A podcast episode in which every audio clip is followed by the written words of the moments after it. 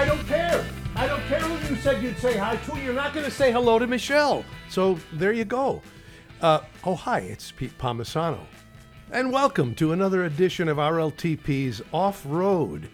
This week, we have two great interview pieces for you. First of all, we're going to be talking to several of the members of the cast of the RLTP fundraiser, Beverly Hills Cop. It's a reading of the original Beverly Hills Cop script.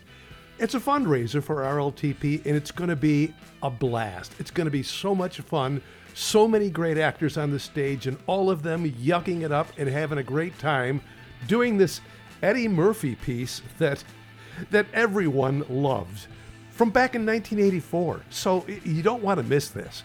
Then, the main interview this week is with a gentleman named Yao Khalil Newkirk. Now, who is Yao Khalil Newkirk? He is the current and newest artistic director over there at the Paul Robeson Theater. And when I heard he had taken over and I heard all the great things about the show that they recently produced, I said, I got to find out who this guy is. I've got to talk to him. He appears to be this nobody from out of nowhere. Well, guess what? He is not a nobody from out of nowhere. He is one of the most accomplished and successful men I've ever talked to. And he's from Buffalo, so this isn't just somebody they pulled out of the netherworld. This is a great, great story. So you will hear from Yao Khalil in a short time, and you will be as amazed as I am about how many ideas and activities this guy has going on. But first, coming up next Saturday at 8 p.m., April 2nd, the RLTP fundraiser, The Reading of Beverly Hills Cop, starring Jake Hayes in the iconic Eddie Murphy role. You won't want to miss that. And here are a few of the members of the cast talking about just how much we're looking forward to this fun evening. Here are Scott Baron, Jake Hayes, Ricky Needham, Matt Witten, with me on Off-Road.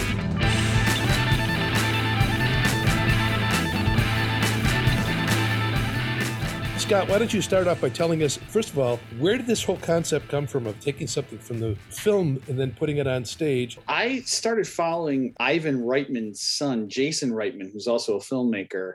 He started a reading series a number of years ago. I want to say at least 10 years ago now. That was out in Los Angeles to begin with. And then it also, I think, appeared in a couple of other major cities where he would take well-known films and do these really interesting readings with movie stars. And I know that he did like Empire Strikes Back, and he had women playing men's parts, and they changed it all up. And I just thought that was really interesting. That was where sort of the seed for the idea came from for this series. And then I was lucky enough to meet a man named Philip Carlson, who is now on our National Advisory Board. And Philip was a big time agent for theater and film actors and actresses. And through my sort of relationship, and Philip is originally from Buffalo, and through my sort of meeting Philip, I had talked about this idea, and he thought it was an interesting idea, but I was concerned at that time, like, how do you get the royalties though to do something like this? Yeah. So, because I know that those film companies would come and sue us. Of course. Unlike maybe some theatrical royalty companies, film companies have a lot of money. So we started talking more seriously about this and going down the rabbit hole of trying to find out, how do you get somebody to give you permission to do a one night only fundraiser? It literally took Philip, I think, a year of communicating via email and phone calls to get our first property, The Princess Bride, which we did right before, the year before the pandemic. So this would have been 2019 was actually the first screen to stage fundraiser. And interestingly enough, that property was still under William Goldman, the original screenwriter's, control. And he had to verbally sign off on giving us permission to do that project, which he did. And then he promptly passed away, I think, about 6 months later. And did Phil Carlson make all these connections for you and actually speak to Goldman and so on? He did. I don't think he actually spoke to Goldman, but we got, through his representation, the green light all in in writing too. So, but yeah, so that was a crazy process. And he's, you know, I give him all the credit for that, because it's a really sort of hellish process to get there. So we did The Princess Bride. It was so much fun. A lot of people came that night. I know Matt was, you know, also in that original reading. And then we followed that up right away with acquiring the rights through Paramount Pictures to do this one night only reading of Beverly Hills Cop. And this was supposed to happen in April of 2020. Yeah. So now we are here. Just 2 years later. Yeah. Just 2 years later. Not much time has passed. just the earth around the sun a couple times. Much of the original cast is intact, but we've certainly had people who've then run into other conflicts that we've had to pull into the team here. But I'm excited to finally get to it. And that's all I'm going to say else about that. Okay, just one quick question. Why Beverly Hills Cop? So Katie Mallinson and I, Katie is co-directing this with me. She and I, when we first started talking about potential projects, we both wanted to sort of hit upon some films that originally, you know, we were interested in specifically, which all turned out to be like from the 1980s, at least to start. And Beverly Hills Cop was always one of my favorite movies. You know, it's really other than 48 Hours, it's really the movie I think that put Eddie Murphy completely on the map, and he's phenomenal in it. And it's a movie that you can watch again and again and again. Oh, yeah. And the soundtrack is great. You're going to hear some of the soundtrack also in our reading, which will be super fun. It's from 1984, this movie. I couldn't even believe how long it's been. 38 years? Or am I doing the math right? Yeah, I think that's correct. That's right. I mean, Matt was barely in kindergarten at that point. It's true. It's been a long time. We're not born yet. Well, thanks, Jake. Thanks for rubbing it in. Thank you for the poignant reminder. Yeah, Jake. Thanks very much. Speaking of, let's introduce the cast. So we've got Jake Hayes. Tell us who you're playing, as if we can't figure that out. What's up, y'all? I'm Jake Hayes. I'm playing Axel Foley. Well, that'll be fun. Yeah. And moving up as they appear on my screen, Ricky, you're next. So unmute yourself and tell us who you are. Sure. Well, hello, everyone. My name's Ricky Needham, and I am playing Detective Rosewood. Okay, Matt Witten. You're next, my friend. I am playing Detective Taggart and another gentleman. Speaking of which, you know, I'm a little annoyed that Dave gets to play a stripper and Jen Stafford gets to play a thug or a goon. Yeah. And I'm just stuck with Bogomil. Now, what is that all about? You want to address that, Scott? Because I'm a little annoyed that I don't get to play a stripper or something like that. I mean, hang it out. When you think of Dave Mitchell, your mind immediately said stripper. Yeah, well, I mean, I think that's part of the fun of this, right? I mean, I can't wait to actually see Kristen Tripp-Kelly play Maitland. I know. I mean, I think that's going to be super fun. I'm trying to remember how we did it with Princess Bride. Some of the fun of the evening is also watching everyone play multiple characters, except you, Peter. That's just, I guess, not as fun. Yeah, no, not at all. Not as fun to do either. Matt, were you in the previous one, right, Matt? I was in Princess Bride. And did you play multiple roles then? I played Vicini and the guy who guards the portcullis toward the end of the film, who says, "Oh, you mean this gay?" So it is fun doing a bunch of different things. But I think Scott may be saving your tour de force for when they do Showgirls. Screen to stage, and then you can have all the strippery roles you want. Well, now you've given away next year's. Thanks a lot, Matt. Yeah, I let the cat out of the bag. We've spoiled the surprise. You have let the cat out of the bag. How about Ricky? Have you done these before? Have you done these sort of readings? I've not, and I've always wanted to, and I'm very excited that I finally get to. When I used to live in Chicago, a friend of mine was involved with a company that would do a lot of staged readings, and they would do things like The Big Lebowski, they would do Wayne's World, and just these like classics that you would love to go and check out and see how they would interpret it. So to get to be actually involved with something like that is really exciting. Jake, you've probably done staged readings, but nothing like this. Yeah, nothing this, involved. I mean, I did do Once in My Lifetime, and that was a reading prior. And it was heavily involved and a lot of movement for a stage reading. But I think this will be a little bit more of a challenge in that it'll be a lot more. just a lot more to handle for sure. But yeah. Yeah. And I'm sure you've studied the movie, right? A couple times. It's funny. My best friend called me a couple days ago when they announced online this year's announcement. And he was like, "What, Beverly Hills Cop? You know, this is my favorite movie." And then I had to, no, I didn't. So he's like, "Well, you better get the laugh down." No pressure. Oh, so yeah. I walked enough to get that. Sure. Eddie Murphy's. Oh man, that's too much pressure. I wouldn't expect anybody to. It's just one of those things, you know. Ricky had mentioned they did like Wayne's World. You try to imagine trying to replaster that up for people who have seen it a million times. Mm-hmm. You know, mm-hmm. I'm not Eddie Murphy. Hope maybe we'll confuse a couple people, but for the most part, they know I'm not him. But I'm gonna try to embody as much of that Axel for sure, as much as Eddie is in there, but Axel is his own place. So.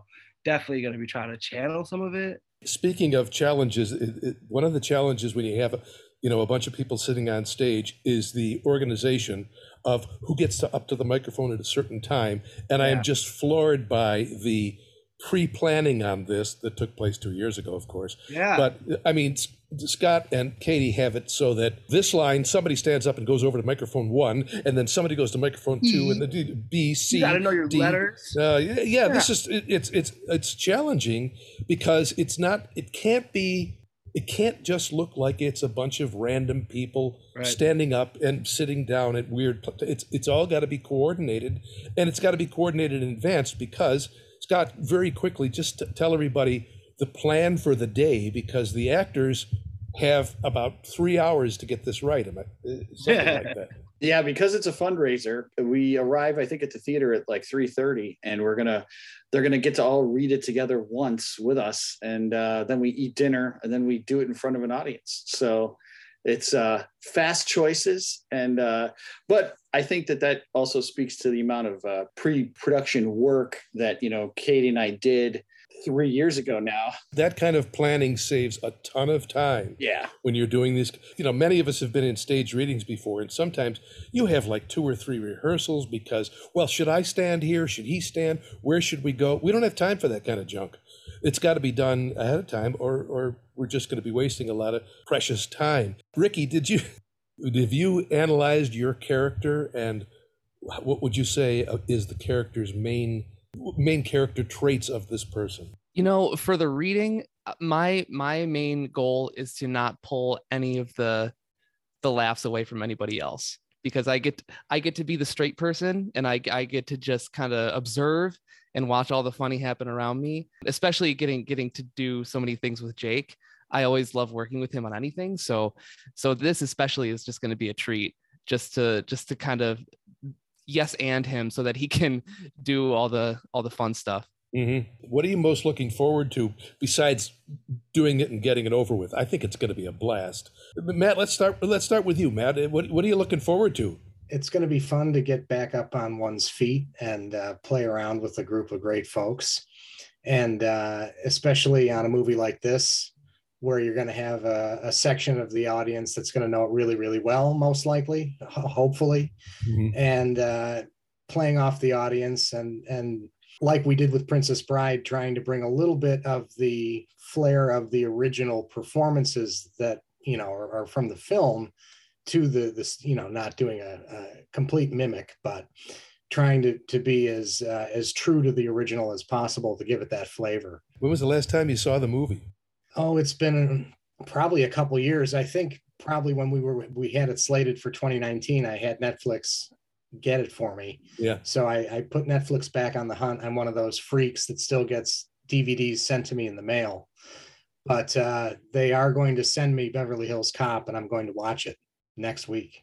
Well, it's funny because when this was announced 2 years ago, shortly after that, it was on, I think, HBO Max. HBO Max didn't even exist. Oh, wow. It didn't even exist 2 years ago. And it was on HBO, like West Coast HBO 3 or something. And I just happened to catch it shortly after Scott announced or asked me to take part in this. And of course, I hadn't seen it since 1984 when I was 8 years old. So I was super excited to get into the research material. And my mom, she sent me this big black box, and it like a square attachment to it, and it came with a cartridge. Oh, really? Man. Is it a VHS tape? Oh, you bought one of those? You had one of those? Are you kidding me? I still have one right over here. I have one right there. Right. I meant to put the VHS in, and it was my mom's wedding. You know, it was recorded over, so I'm not going online now. Yeah, that's an episode of Everybody Loves Raymond when he records over his wedding, and it's the Bills Giants first Super Bowl game. Go Bills. Go Bills. Yeah, Go Bills. That's right. It is on HBO Max right now. So if anybody wants to check it out, it's on there right now, and you can refresh yourself. Before, that's where I watched it. Beverly Hills Cop. Yeah. Is that right? I didn't know it was on HBO Max. Let's talk about who else is in this. Jen Mislevy is doing the narrator. She's going to be busy. She has the hardest job. The narrator for Princess Bride. Also, you talk a lot, because you got to remember it's a film, so we've got to paint the pictures of what's going on all through words. Right. So. And have you changed the script to add more description, or are we literally doing the description as it's described in the original script? It's pretty faithful to the script, but we had to retype the whole thing too. I should put a plug in there for that, because just to be able to add it, because the only version of it that we could get was like an online PDF of it that was somewhere. So, And I was actually copious in some ways, because Eddie Murphy actually improvs quite a bit in certain spots from the original text. And I made sure that we addressed that, because we don't want fans of the film going away going, wait, that's not what happened there. So going away, they won't let us go away. They'll tell us. So Matt and I will not be able to do our improv. Is that what you're saying? That's right. Yes. Pretty disappointing. You can't do any stripping. You can't do any improv. This is, oh boy. There are hard and fast rules for these readings. Yes. They're new too. I didn't plan. All right. So also we have Kristen Tripp-Kelly, who's playing Maitland and Rand. Let's see. Who else have we got? Oh, Leah Burst playing Jeanette. Dave Mitchell playing Carlotta. I'm not going to read all the names, but I'll just tell you. Dave Mitchell is in there, Jen Stafford, John Kazarowski, Lisa Vitrano, Dan Ertz, and others. All right, let's do a last plug, Scott. It's going to be April 2nd. Tickets are available online, 8 p.m. start. The bar will be open, so get there early. This is definitely a show where you want to sit and have a cocktail and enjoy yourself. So I plan to do that before we start. So that'll make for a much more fun reading. You know, not unlike one of the old Dean Martin roasts, I believe during Princess Bride, I think a number of the actors also enjoyed a beverage right on stage. So, you know. No, I can't believe that. That would be very unprofessional. Yeah, that would be extremely... That would be unprofessional. Yeah, none of us would do that. None. Oh, I was just going to say, Ricky's the only one who hasn't said, oh, I would never do that. And then you chimed right in. Gosh, no, me. The last time I had a drink with Matt Witten, I think it was Death's Door Gin, and I'm still looking forward to that. Oh, well, I should just bring the bottle then. Scott, did I forget anything? No, I think you got it all. All right, my friends, thank you very much for doing this. I'll see you all in a couple of weeks, I guess. That sounds good. Thanks, Peter. 10 days see you guys. Something. Can't wait. All right, take care, boys. Thanks, Peter. So long. Thanks, guys. Bye-bye now. Bye-bye.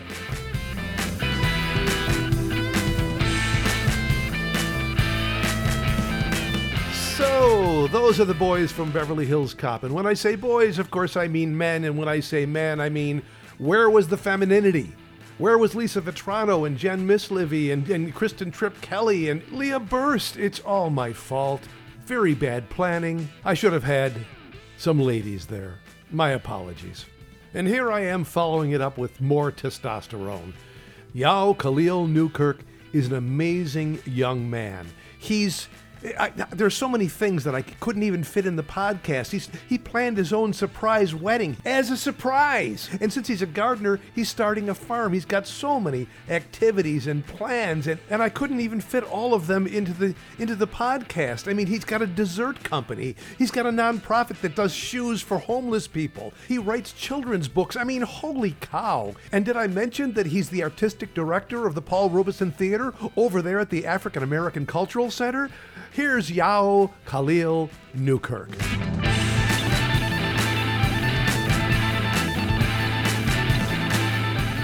Let's start with first things first. You have been named, appointed, whatever, as what is your actual title now? Is it also executive director? Are you artistic director? Are you both? Because that's the trend these days.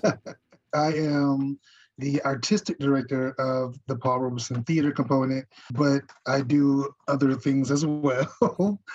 Here at the agency, you know, many of us, we are multi-purpose employees, but no, you gotta be, yeah. Right, we have to be, right?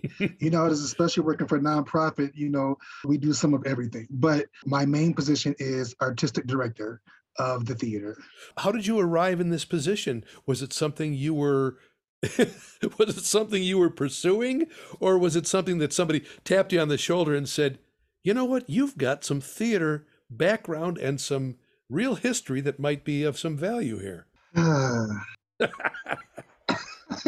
Go for it. I was the underdog, okay? And so when the position became available, it really came down to two of us. There were two of us that were interviewing for this position.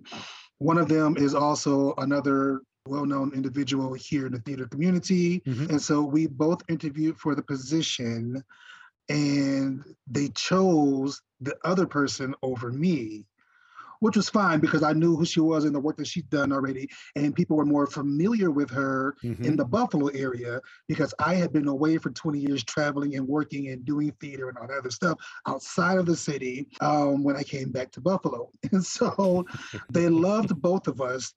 They chose her because of their familiarity with her, I am assuming, in addition to the work that she was doing in Buffalo already. And she was, you know, a little bit older and what some might say more experienced because of the age thing. And so, sure. But they didn't want to let me just go. So they still wanted to work with me. And they were trying to figure out how they could keep both of us. And so, right. And so... That's called having your cake and eat it too. Absolutely. And so I ended up being hired to be the front office manager for the whole agency. Yeah. And so I took that position as the manager for the front office, because that position had also recently come available. And so I stepped into that, and I worked that position for maybe about 3 months. Mm-hmm. I was there maybe 3 months before the person they hired for the artistic director of the theater decided to bow out. And because I was already in the agency working and had already interviewed for the position, they kind of slid me over into this position to see, you know, how I work, be a good fit, and it kind of stuck. I know you just had a very successful Facing Our Truth in February, but that was the first production in a while. Am I correct? That was the first in-person production. Everything mm-hmm. else was virtual. I see. Okay. So when I stepped into the position, which was the fall of 2020, we were beginning, you know, it was the beginning of theater season, and I came in right behind the eight ball because shows should have already been getting ready to go. Sure. Right. When I came in, I had to immediately figure something out, and I started doing virtual productions. And that went, as a matter of fact, we were doing virtual for the last year and a half. Wow. And so we've just gotten to doing in-person productions this year. Oh, I didn't realize that. So when did you actually take over the position? I thought it was more recent. I thought it was part of the 2021. Well, go ahead. You talk. When did you actually take over? It was the fall of 2020. No kidding. Seriously. And so I interviewed for the position, I believe, somewhere around August of 2020. Mm-hmm. And so in the middle of COVID, in the middle of the whole... Yeah. Okay. And you know, like for Curtain Up, that's like September. Yes. And so I started the front office manager position in September at the same time that the other individual started the artistic director position. Okay. And so September goes by, October goes by. By November, yes, I'm in this position. It was really like 2 months. By November, I'm in this position trying to figure out, what are we going to do for theater now? Because I'm in the middle of the season and nothing's happened. And so then I started filming to do virtual pieces. And so that's how that happened. It was right at the end of 2020. I follow you now. Now, let me ask you this. Did you have a history as a young man? I mean, as a child, I talked to Leroy Johnson recently, interviewed him. Mm-hmm. He and his brother, Rick James, he and his brother had a lot of interplay with the African-American Cultural Center. That's where they grew up. That's where they got into music. They were a part of it right from their youngest days. Is that true of you as well? Because I know you're a Buffalo man. You grew up here, right? I'm not sure where, but where did you grow? Where did you grow up? I grew up all over Buffalo. Mm-hmm. You know, we moved just a little bit. I grew up mostly on, I guess this would be considered the east side of Buffalo. Mm-hmm. I went to school at in my public school days, I was at Build Academy. Then from Build Academy, I went to City Honors, and I was also at Bennett High School. Bennett, right. Yeah, so I did grow up here in Buffalo, yes. So did you have a lot of connection with the AACC? Yes, actually, you know, my grandmother used to bring me here for all the events when I was you know, a kid. Yeah. She's the one that introduced me to the agency, and she used to bring me here for all the events. I used to come to the Kwanzaa event, which was a week-long event, and any productions that were happening, she would bring me to participate in the events. And what I love, and I don't get a chance to tell this story often, so I'm going to tell it now. You tell it. I got my first professional acting gig here at the Paul Robeson Theater. This is where it started for me, right? And so amazing. I love it. The late, the great Willie Judson. Willie Judson, yep. He was the first one. I auditioned for a show called The Mighty Gents, which was like 20 years ago that he directed the show. And he took a chance and he said, I see something in you and I think, you know, you'd be a good fit. And so he hired me as Braxton the Pimp. And how old were you? I was probably 19 or so. Old enough to be a pimp. Okay. Oh, geez. Yeah. And so I played the role, and I still have all of my reviews and everything from the show to this day. That's great. I had best reviews. So, but I got my start right here at the agency, my first professional gig. And I always said that I wanted to be able to come back to do something for my community here in this capacity. And what's interesting is that when I first got back to Buffalo, I came here to the theater, you know, under the administration that was there at the time. Mm-hmm. And, you know, I wanted to produce some work and do some stuff. And I was told no. You were told no? What? I was told no. Because you had other, we'll get to all of this, but you have other artistic endeavors. It's not just theater. And so you wanted to do maybe one of your artistic installations or something? No, I was going to do a play. Oh, gee. No. Okay, so no. I wanted to see about directing or producing a play, you know, as the other directors have been doing. But you know, at the time, the current artistic director told me no and suggested that I come to one of her acting classes. And so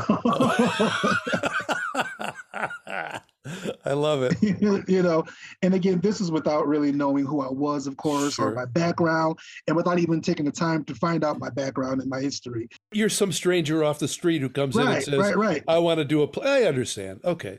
It's not completely unreasonable that they turn right. But again, I'm not unfamiliar to the agency. I see. The people who work here know me. And so, right. As a matter of fact, they know me enough to have hired me that same summer to be the theater director for the summer program. Oh my gosh. And so anyway, it is what it is. And that's okay. You know, it happens. I get it.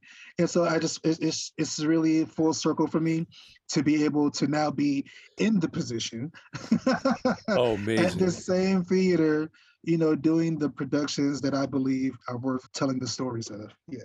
That's a wonderful story. Let's go back to your family a second. Were you part of a large family that was all involved in stuff at the AACC, or was it just that you got lucky enough that... Listen, everyone in my family is... They were frequenters of the agency. My aunt used to dance at the African, you know, Cultural Center here, you know, in the dance and drum ensemble. She used to dance here. My aunt used to do some work here as well. Mm-hmm. I have a lot of my extended family actually were staff members here at the agency. That's and so I've been a part of this agency for a very long time, mm-hmm. you know, in and out. Do you have siblings who were also involved in artistic endeavors? Yeah. My brother is actually Simba in The Lion King on Broadway. I knew that. I just wanted to hear you say it. Right. That's very cool. Yeah. And they've reopened, I'm sure, by now. Yeah.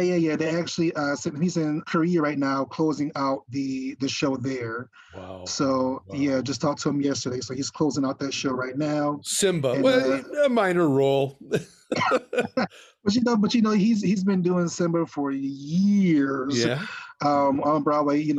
He's always tried to get out, but they always make him an offer he just can't refuse. So, Broadway money is good money. Yeah, can't turn it. It is an offer you can't turn down. Good for him. Good for him. So after you went to Bennett, I'm jumping around here, but so after your education and your experiences at the African-American Cultural Center, you went to Bennett High School. Did you get involved in any kind of music or theater there? It wasn't until after I graduated high school that I really got involved in the arts. Mm-hmm. And then I did the audition for the agency. That was once I started my work at UB in the theater and dance department. And that was inspired by Lorna Hill, the great. I love her so much. Well, everybody knew her, loved her. Yeah, she did a show at the Irish Classical Theater like 20-something years ago called Wit by Margaret Edson. Yes, I remember that. You remember that, right? Of course. I'm an old man. I remember that. Absolutely. Yes, I remember what the poster looked like. I can see the poster in my head. Yes, that show was so fantastic. And it was the first theatrical production I had ever really seen. And so it changed my life. And I always told Lauren that show that she did changed my life. That was the reason why I got involved in theater, was from watching her do Wit.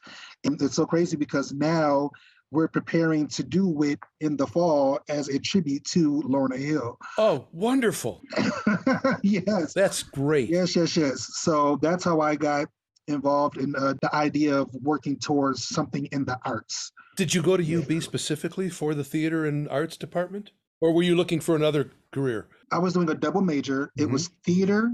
I was doing theater, and I went initially to study sign language. Really?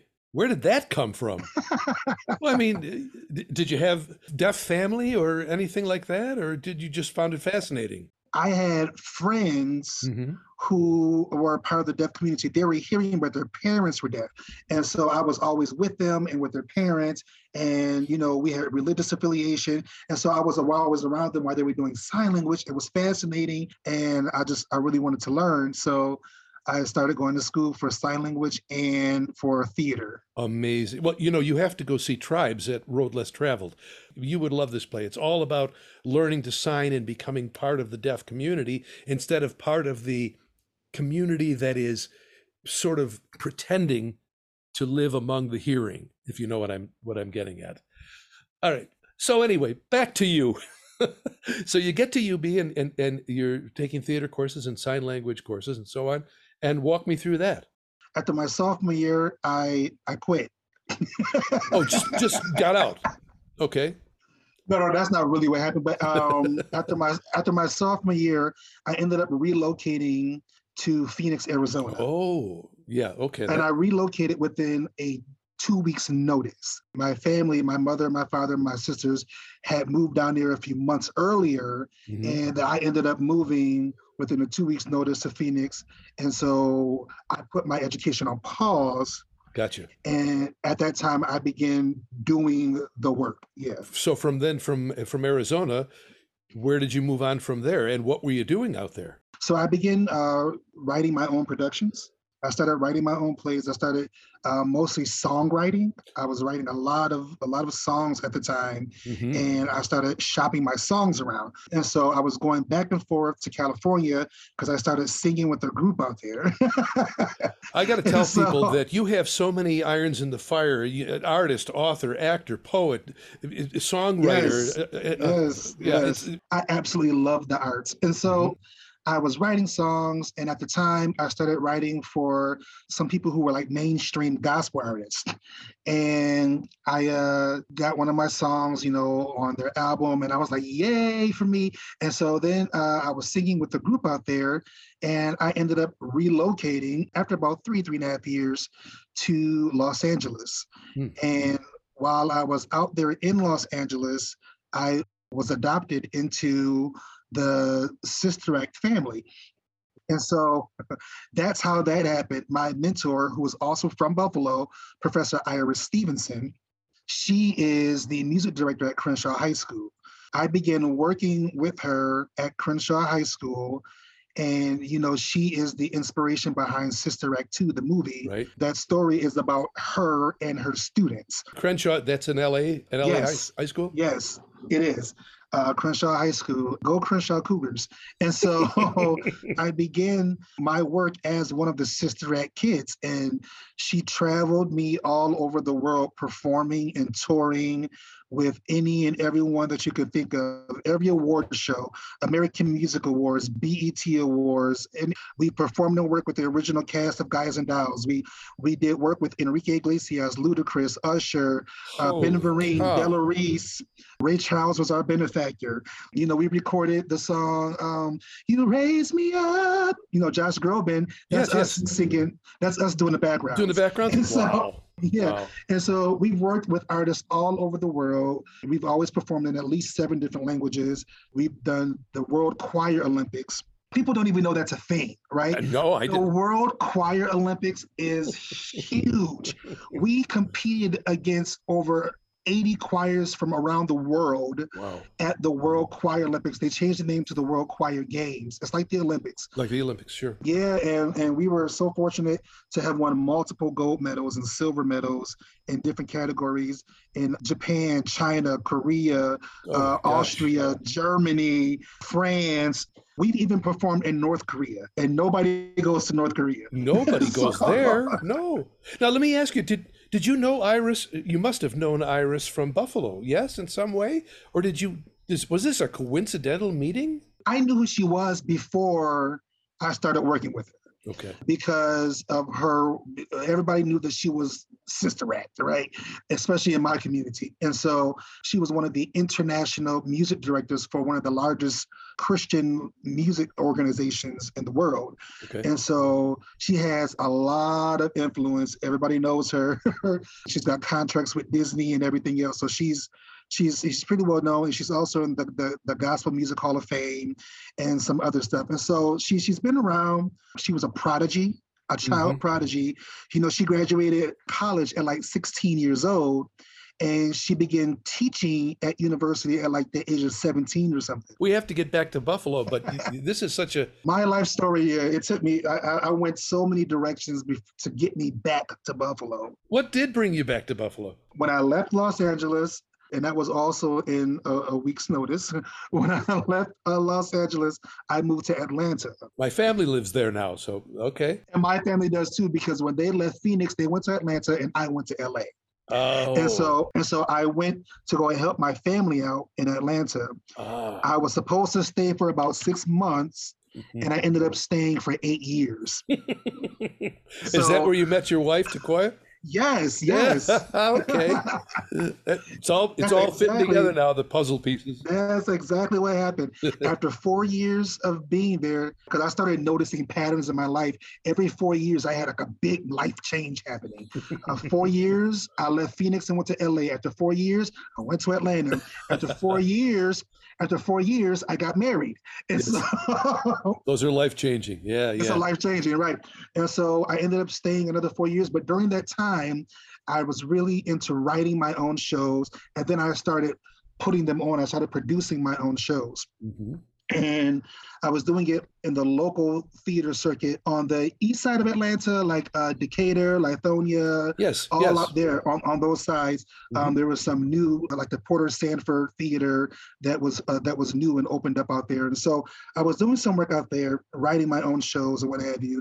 And at some point I said, I want to do more. And as I got deeper and deeper into the industry, it started to feel like I could not be taken as seriously as I wanted to without having the degrees and the credentials to kind of back up. That was my impression, that in order for me to be able to go into these doors, like the Woodruff Arts Center that's out there in Atlanta, and to work in these theaters, that I would have to get something to say I have credibility, right, and that I'm knowledgeable about my area, right? And I'm sure you're right about that. I mean, talent is not enough. Sometimes just to get in the door, you got to have the paperwork, and I follow you with that. Yeah, and so that was how I felt during that time, and that's what prompted me to go back to school. And so I attempted to go to school in Atlanta. It wasn't working out, and I ended up moving my entire family to Buffalo. And by this time, I probably have at least 4 kids. Oh my gosh! Okay. And so my wife and I, we drove up to Buffalo in these trucks, and it took 26 hours to drive. And so we got here, and we got here in June. I applied back to UB, and I started that August. So I started school right when I got back to Buffalo. As a matter of fact, when I came back, I did a double again. I said, I'm going to finish my double. But instead, my doubles were Japanese and theater performance. What? Was this because you spent so much time over in Asia, in North Korea, and doing all this thing with Iris, that you had an interest all of a sudden? Yes. Holy absolutely. Cow. I began doing a lot of mission work in Japan because of Iris. And so I was doing workshops in Japan. I was teaching music in Japan, and I was doing it all on my own by this point because she taught me how to do it. And so then I started doing it and traveling by myself, working with the consulate and people in Japan. And because I was out there so much, I said, I need to know the language a little bit more so that I don't always have to have a translator with me. Holy cow. And so I did a few years of Japanese at UB, learning the language and some self-study as well. And then I was also doing theater performance. So I got my BA, I finished my bachelor's, and then I continued and went straight through my master's in theater performance. And then I continued, and now I'm in the process of finishing my PhD in Africana and American Studies at UB. Holy cow. And so I'm putting all of it together to do the work that I want to do. Well, wait, with 4 kids, how you... Oh, no. We came here with 4 kids, but we have 6 now. So. Oh, okay. My mistake. And I've seen pictures of your lovely wife. What does she do besides wrangle 6 kids?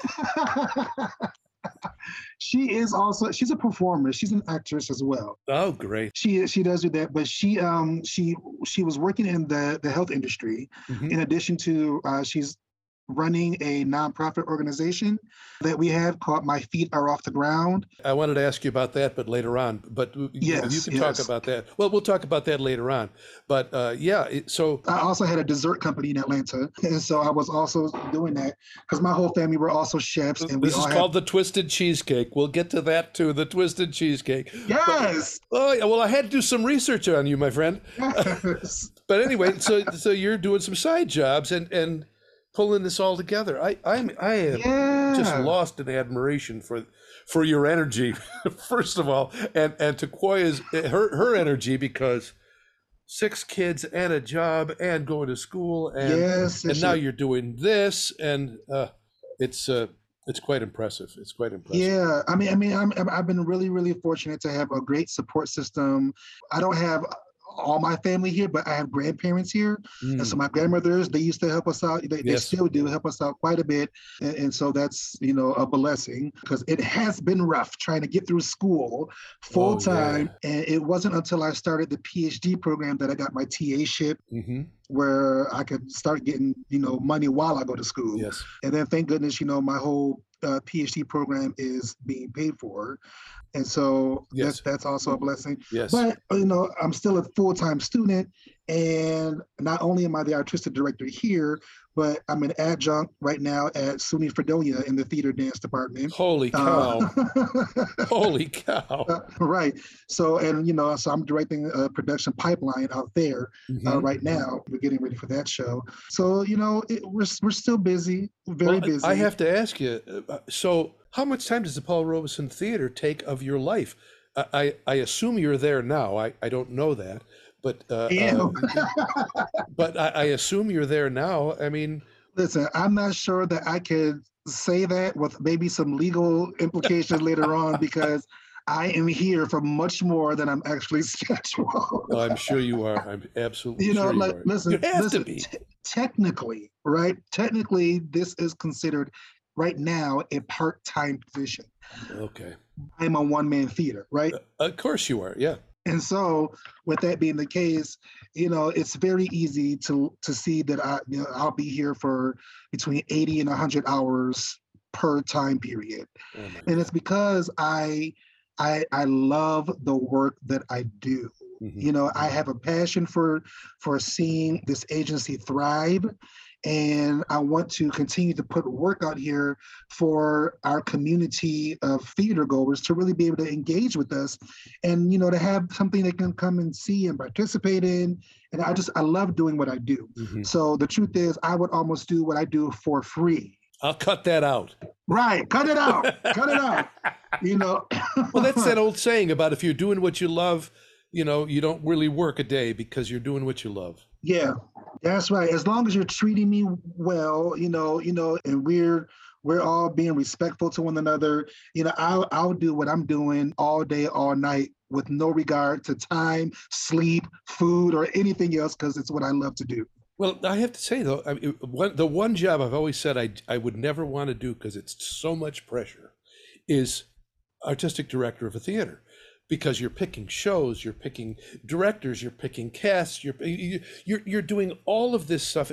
Is there someone else there, at least helping you out, even on a part-time basis, or are you literally what you just said, a one-man show? I will say this: because of all that's happened, and with COVID and so many cutbacks that we had to make, I have been a one-man theater, but I'm in the process of rebuilding the theater, mm-hmm. because there was always, you know, a set staff of people and designers to do the work here. I see. Now I'm in a position where I'm reaching out and getting new designers and new other directors and new stage managers and people that I'm going to be relying on to come and help here in the theater. So I'm building it, rebuilding it from scratch just a little bit. You know, it's probably a really good position to be in. It's rough, but it's good to be able to build it the way that I want it to be.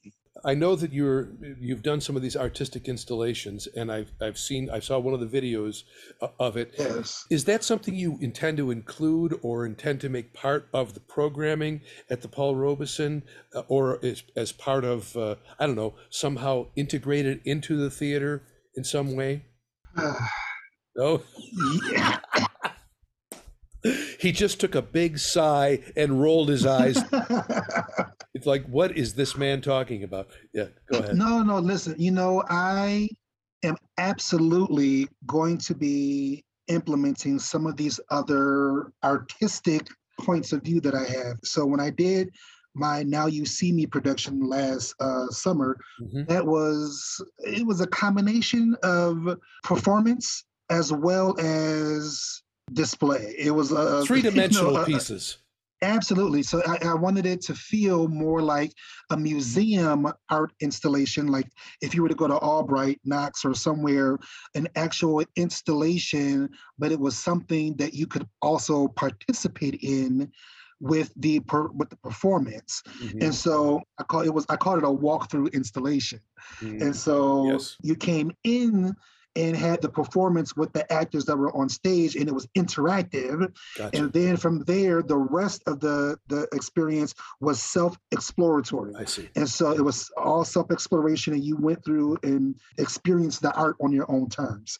And so it's challenging, because a lot of this particular community that is used to coming to the Paul Robeson, they're only used to seeing plays. Plays, right. Right. And so the challenge is that I want to be able to open up their experiences to see other forms of performance art and installations, things that are not specifically plays, but are still theater, mm-hmm. that are still performance, that are still art. And I want to be able to open up this whole world of art that's out there that some of these people who come to the theater will never go to Albright Knox, mm-hmm. right? Mm-hmm. Some of them will never go to some of the other, theaters and see the other types of art that are out there. So I want to make it available here at the Paul Robeson Theater so that they get a chance to explore maybe a different area of art that they might not may not have considered previously. Mm-hmm.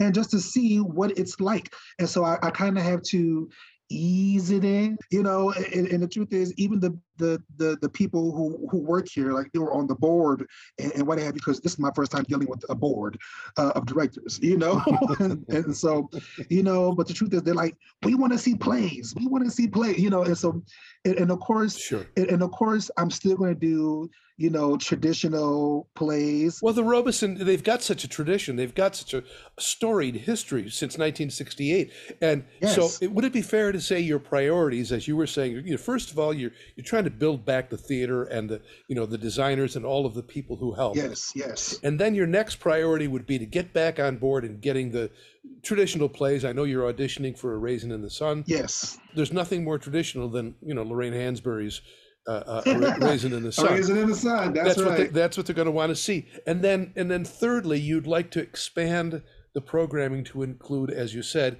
different types of art that maybe your usual patrons do not have the opportunity. So you want to expand the programming would be the third thing on your very extensive list of on your to-do list, I should say. Yes. But it's there somewhere because it's in your background. You have so much, man, you've got so much in your own personal experience of your own personal talents and your skills and your personal interests. You want to bring that to share it with other people. Absolutely. I'm an overall artist. I'm a performer. I love all, and that's one of the reasons why I work so well in theater. Mm-hmm. Because I found a place where I could use all of my different skills and talents to work together in one location, and that's in theater, on stage, in production. Okay, because I didn't even tell you about the other stuff, right? When I was in Los Angeles, I was also a clothing designer. I used to sell my clothes at boutiques in LA. Wow. That was how I made my rent. I would sit in my living room with my sewing machine. Thank you, Grandma, for teaching me how to sew. And I would design clothes, and I would just walk to the different boutiques, and I would sell them to them, and they would resell them to the public. That's terrific. But that's your art. You got to get your art out some way. It's inside, and it's got to get out. Yeah. Oh. That's amazing. So I'm a designer. I love production. I love putting things together and making this big thing happen. Mm-hmm. And so, I want to be able to I want others to be able to experience production value in different levels, on different levels. So, that's what I'm hoping to do. Man, it sounds glorious. It sounds like it's ambitious for sure. And just for 2 seconds, just spend 2 seconds telling us about the Twisted Cheesecake. Oh, because is that still going with family down in Atlanta, or is it something? Is it an online thing, or tell us a little bit about that? I actually moved it from Atlanta to Buffalo. Okay. And I started doing it online in Buffalo. And then when I really, really, really got busy in school, I pulled back to only doing it for special events. I see. So when people have special events or what have you, I would do that, or I would do vending events, and I would put up my whole setup and sell for special events, around the city, vending and what have you. So I still do it, but I'm only doing it right now for special events and functions for vending until we open up the actual cafe, which is going to be happening in a little while. Oh my gosh, because you don't have enough irons in the fire. And is it all desserts? No, it's actually going to be, the main part is desserts. Mm-hmm. Our flagship product is our sweet potato cheesecake. Okay, and so that's what the company was built on, was the sweet potato cheesecake. And are these all old family recipes? Yeah, these are actually all my personal recipes. Wow. Okay. And they have become family recipes. Yeah, sure. Yes. And so we are opening up a cafe, but it's going to be something that we serve Sunday brunch. Mm-hmm. every day. It's because brunch is like my menu. And so it'll be brunch and then desserts. Yeah. When you get a spare minute and you nothing but, I mean, you bake these things yourself, or you must have, does your wife help? Do you have a staff of bakers and chefs and cooks? What? Yeah, good times. So when I first started really doing it, I did most of it myself because as an Aquarius, I don't believe anyone else is going to do it the way that I'm going to do it. And so, you know, and I have this thing. It's like, if you're going to do it with excellence. Put your blood, sweat, and tears into it the way that I do. And so, yes, I do have people that would help me. And my family does a lot of help. I actually have a son. He's 16. He'll be 17 this year. And he's in school for culinary arts and hospitality management. Oh. Here in Buffalo. Oh, he convenient. Goes to the school. Yeah, I know, right? And so it just turned out. You're going to put him to work. Mm-hmm. I put him to work. And well, he's 16 now. Work. He's to start carrying his weight. That's right. And so everyone in my house needs to bring home a check. And so he certainly, he does help with packaging and everything else. And so I streamlined the process so that the recipes are already set. The packaging process is set. Like everything is already pretty much set. Mm-hmm. So even if I'm not there, it's going to be done the way that I would do it. And so that's how I was taught. Your business is only successful if it can operate if you're not there. And so, right. You have trusted and so, yes. people and right. Yes. Trusted people you know can operate it as well. Yes. If not as well, but yeah. At least as close to as well as you would have done it. And then we're going to be combining it. We're making it part of the nonprofit organization. My Feet Are Off the Ground. Is that only in Atlanta? My Feet Are Off the Ground? No. Oh, that's we actually no. It's not. I know it started as a nonprofit in Atlanta, but okay, talk about that for a second. It did, but we're doing the work here in Buffalo. Also, we're just preparing to get grants and get some expansion done and purchase the building and all this housing. Because the first thing we do is we provide footwear, shoes and footwear for homeless and sheltered individuals. But the larger part of it is setting up housing. Transitional housing facilities for family units because there's a lot of places that are available for like women and children. Then there's places even for men and children, but there's not a lot of places for families with children who have been displaced or are homeless or need, you know, housing temporarily or whatever. And so the program is going to be set up for rent-free housing for at least 1 to 2 years for each family that qualifies. And while they're there, along with taking, you know, classes, they'll be able to be employed through the Twisted Cheesecake. Oh, I see the connection. Yeah, so we're going to be using the Twisted Cheesecake as the source of employment for the people going through the My Feet Are Off the Ground program. Wow. Yeah, and since we're still here, I'll give you the footnotes for this. Okay, go ahead, give me the footnotes. Yeah, I'm gonna give you some footnotes real quick. Okay, just because you're my new friend. So there are still two other projects that I'm also working on. So one of them is I'm a children's book author now, and I am preparing to publish my first children's books. It's going to be a series. They're so beautiful. I can't wait to get them out. Oh. I am developing, and this is also part of my PhD program, developing a program which I did the trial run last summer called How to Grow a Human. And so you don't know this, but I'm a farmer. I'm a grower. I did notice that gardener was listed. Yes. Under your... Yes. And last year, I grew over 40 different varieties of fruits and vegetables. We don't even go to the produce section in the grocery stores anymore because we grow all of our own food at home. And so my wife and I, we just purchased a farmhouse and a farm out in Cattaraugus. Our backyard is probably 13 acres. And so we are developing a program that teaches leadership and life skills to students, as well as I'm going to be expanding it to businesses for leadership training through the art of growing and self-sustainability. Mm-hmm. I'm making a lot of juxtapositions between the growing process and the leadership process. And so I'm teaching leadership skills through growing and developing this program, How to Grow a Human. And I've been writing the book for it. And I'm also writing putting together the workbooks for students. And on the land, I'm going to be developing a campus with the greenhouse and the class spaces and all that, so that I can get it out working with the Buffalo Public School System so that children can take field trips to the land to do workshops and classes on leadership and life skills while learning how to grow and do self-sustainability.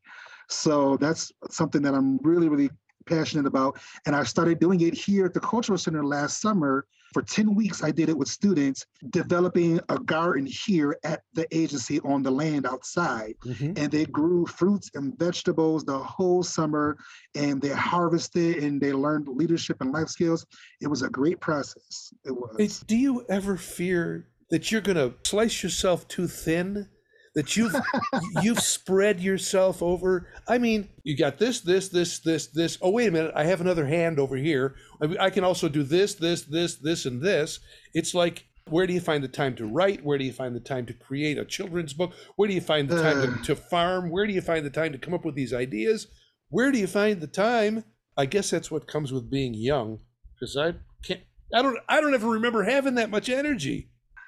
I don't think I have that much energy. I just I get very little sleep, and that's something that I've been working to correct. Okay, my wife is trying to force me to get more rest, and I also have to make sure that I'm spending time with my family. Well, there's that. Like life-work balance is a real thing, and so it actually helps for me to include my family in almost everything that I'm doing. They all know the farming process. They all know growing, and they work in the gardens with me. My kids are in a lot of my productions, you know. Mm-hmm, mm-hmm. They all perform, they act, they dance, they sing. You're including them in everything. Yeah, I got everything, you. Everything, yeah. Well, the answer is clearly you can't stop. Every time you found like this little smidge of space in your life, you said, I got to fill that with something. And you cannot stop. The big goal is to have somebody else oversee all of these things. I'm just the vessel that dreams these ideas. You're the idea man. Yep, I got you. Yes, but I really would love for somebody else to be able to take on these projects and just run with them. You know, I have to get these ideas out of me, because I get overwhelmed with my thoughts and my sleep and my dreams, and I'm coming up with this stuff in my dreams. I don't even, you know, now I see now why it took me a little while to get a hold of you, and I don't know how you found time to talk to me today, because I've never, honest to God, I don't think I've met anybody who's been as active in so many things and has taken so many things upon yourself and your family, of course. Yes. I really appreciate you talking to me today. Let me give you one last thing. Mm-hmm. Tell us one thing about the Paul Robeson, about your future there, or what you hope your hopes are for the future. Just sort of an immediate thing. Where do you see the Paul Robeson going under the direction of Yao Khalil Newkirk? Ooh, that's a big question. Yeah. You know, there's so many things that I would really love to see happen. But the biggest thing for me is that there are systems in place so that this theater, whether I'm here or not, will continue to flourish and to thrive. I know that we're preparing to, you know, do capital campaigning for our new building, which is set to be built within the next 2 years, in which there would be 3 different theaters inside of there. Oh. But my goal is to be able to operate on a full-time schedule as a full-time theater, the same as any university would hire costumiers and designers. I want to have a class structure set up so that it can be used to collaborate with universities, so that we can get internships with students to come in and work throughout the entire theater season. So I want to have it set up so that it's a fully functional operating theater that has its own costume shop inside of it, that has its own design studio inside of it. Because the truth is, most theaters here don't have costume shops. You know, a lot of our costumiers, they are in their kitchen or somewhere sewing these costumes, and they have to tote them in their cars to the theater. And that's pretty common for our theaters here. You know, you have to go to a university to find a full functioning costume shops, you know. And so I want to be able to have a full theater with fully staffed from day to day operating here out of this theater, the same as you would at Shays or somewhere else. Like, I want to have a fully staffed, functioning theater by the time I leave.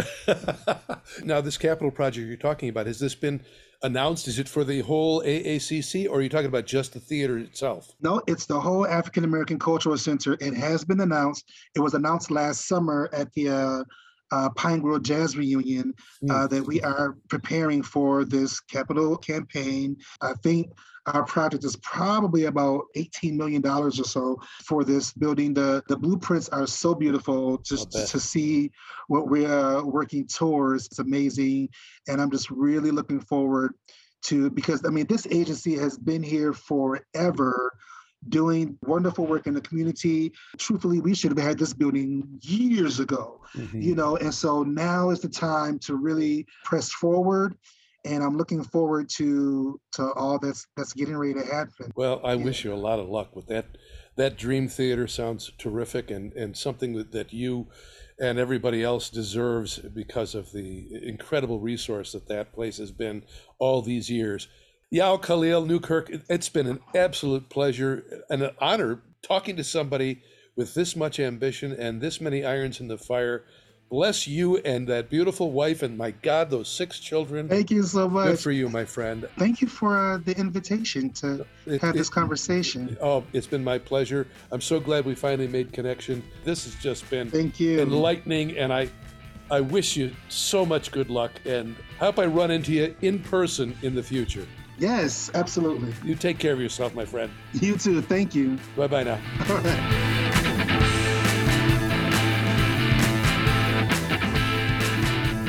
No, absolutely not. I'm not going to mention Michelle's husband now. Not that guy. Look what you've started. Oh, never mind. I hope you enjoyed that. Yao Khalil Newkirk, the new artistic director of the Paul Robeson Theater, and as you could tell, a very fascinating man. So that's it for this week's edition of RLTP's Off-Road. And don't forget, an RLTP fundraiser is taking place this Saturday, April 2nd, 8 p.m. It's called From Screen to Stage. Go to roadlesstravelledproductions.org, look under the menu item of events, and find Screen to Stage Beverly Hills Cop to get your tickets for this once-in-a-lifetime opportunity to see Beverly Hills Cop performed live on stage. I'll be performing Ronnie Cox's Lieutenant Bogomil, and I hope to see you there. Till then, I'll see you in a couple of weeks right here on RLTP's Off-Road with me, Pete Pomisano.